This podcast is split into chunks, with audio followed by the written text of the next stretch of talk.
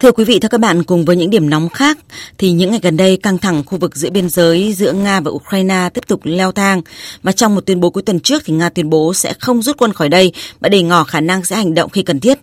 Trong bối cảnh căng thẳng nhanh chóng gia tăng tại Donbass, Ukraine đã công khai kêu gọi Tổ chức Hiệp ước Bắc Đại Tây Dương NATO đẩy nhanh tiến trình kết nạp nước này, một động thái đổ thêm dầu vào lửa khiến Nga tức giận.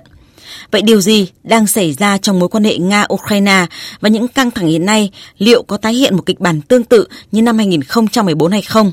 Bây giờ thì chúng ta sẽ cùng phóng viên Anh Tú, thường trú Đài tiếng nói Việt Nam tại Nga đến với những diễn biến mới nhất tại điểm nóng mới này. Thưa chị Anh Tú, căng thẳng lại trở lại trong quan hệ Nga-Ukraine những ngày gần đây. Giới chức lãnh đạo hai nước đều có những tuyên bố cứng rắn nhằm vào nhau, khiến dư luận lo ngại một cái kịch bản xung đột mới. Vậy điều gì khiến cho mối quan hệ Nga-Ukraine trở nên căng thẳng lại như vậy, thưa chị? À, xin chào biên tập viên Hồ Điệp, à, xin chào quý vị thính giả. À, trước hết phải nói rằng à, căng thẳng trong quan hệ giữa Nga và Ukraine không có nguyên nhân trực tiếp mà gián tiếp bị tác động bởi sự leo thang tình hình tại miền đông Ukraine giữa lực lượng quân đội của hai nước Cộng hòa tự xưng Donetsk và Lugansk và lực lượng của quân đội Ukraine. À, tình hình ở Donbass thì trở nên phức tạp hơn vào cuối tháng 2 vừa qua. Các vụ xả súng được ghi nhận trong khu vực hầu như mỗi ngày, bao gồm cả việc sử dụng súng cối và súng phóng lựu đạn. À, các bên đã đổ lỗi cho nhau về sự leo thang căng thẳng. À, thời gian qua thì cũng có thông tin cho thấy là Ukraine tiếp tục điều lực lượng vũ khí mới tới đường giới tuyến ở Donbass. À, theo quan sát của tôi thì có một nguyên nhân có tính khơi mào trong việc Ukraine, Mỹ, một số nước phương Tây đang cố gắng gia tăng căng thẳng với Nga theo tất cả các hướng. Đó là dự án dòng chảy phương Bắc 2 của Nga sắp hoàn thành. Ngay khi Mỹ có chính quyền mới, thì Ukraine đã kêu gọi Washington gia tăng trừng phạt lên Moscow nhằm ngăn cản dự án này. À, nhưng Mỹ đã vấp phải sự phản đối mạnh mẽ từ Đức, quốc gia rất cần nguồn cung khí đốt của Nga. Đồng thời, Đức cũng phản đối việc Mỹ áp đặt trừng phạt ngoài lãnh thổ. Thưa chị, có thể nói là bóng ma xung đột đang lơ lửng ở khu vực biên giới hai nước và trong bối cảnh căng thẳng leo thang thì Ukraine đã công khai kêu gọi Tổ chức Hiệp ước Bắc Đại Tây Dương NATO đẩy nhanh tiến trình kết nạp nước này. Chị bình luận như thế nào về thông điệp mà phía Ukraine muốn gửi tới phía Nga thưa chị? Ờ, rõ ràng là Ukraine muốn tỏ rõ sự cứng rắn với Nga, muốn giải quyết cuộc xung đột nội bộ bằng biện pháp sức mạnh. Ờ, đồng thời, nếu việc Ukraine gia nhập NATO đạt được, thì Kiev kỳ vọng vào sự hỗ trợ của các đồng minh để có thể đương đầu trực diện với Nga trong giải quyết các bất đồng. Về việc này, ờ, người phát ngôn Bộ Ngoại giao Nga Maria Zakharova cho rằng tư cách thành viên của Ukraine trong NATO ờ, có thể dẫn đến sự leo thang ở quy mô lớn tại các nước Cộng hòa ly khai ở đông nam Ukraine và gây ra tác động không thể đảo ngược đối với đất nước Ukraine. Cũng theo phía Nga, thì việc Ukraine gia nhập NATO chỉ là ảo tưởng bởi một trong những nguyên tắc để một quốc gia được gia nhập tổ chức này à, đó là không có xung đột nội bộ, nếu không sẽ biến NATO thành bên tham chiến. Hơn nữa, như chúng ta đã biết, kể từ khi xảy ra cuộc xung đột ở Ukraine, thì giải pháp cho vấn đề này được quốc tế công nhận, đó là thực hiện gói thỏa thuận Minsk năm 2015, chủ yếu là thiết lập đối thoại trực tiếp với Donetsk và Lugansk và hợp lý hóa quy chế đặc biệt của Donbass.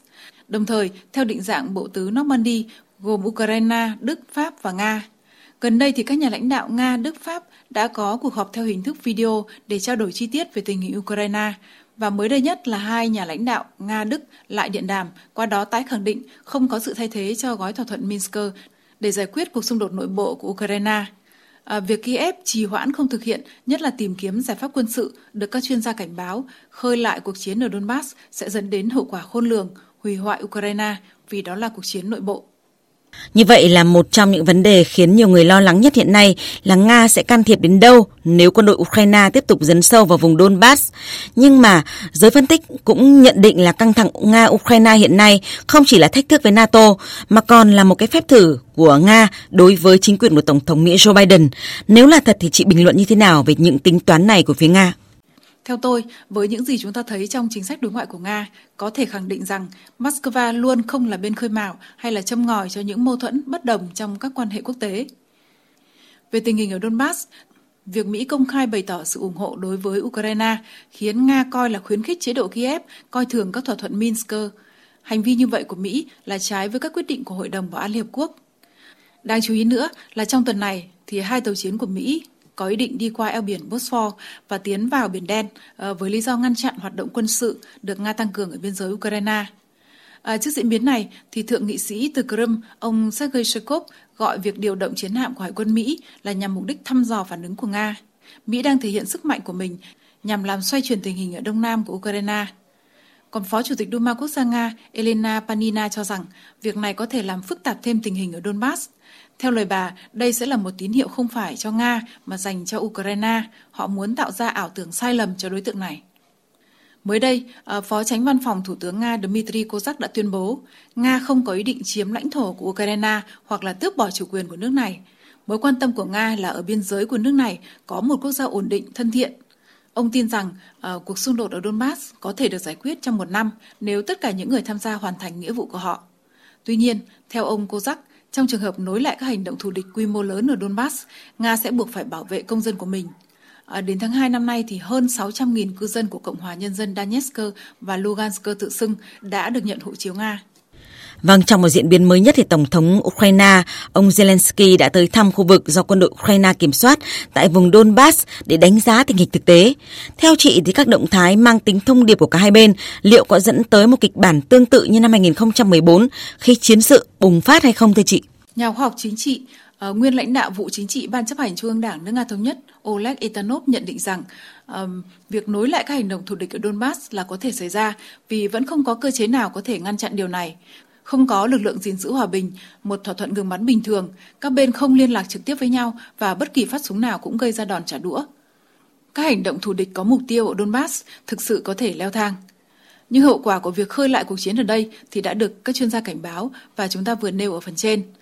Nhưng nếu nói về nguy cơ nổ ra chiến tranh với Nga, thì theo ông Andrei Kotunov, Tổng giám đốc Hội đồng các vấn đề quốc tế Nga, à, việc gia tăng lực lượng của Nga đến biên giới với Ukraine chỉ là động tác tâm lý từ Điện Kremlin, một nỗ lực nhằm gây áp lực lên Kiev. Còn nếu nói về một cuộc đụng độ quân sự trực tiếp giữa Nga và Ukraine, thì cả hai bên sẽ cố gắng hết sức để tránh một kịch bản như vậy, vì sẽ có những hậu quả rất khó lường.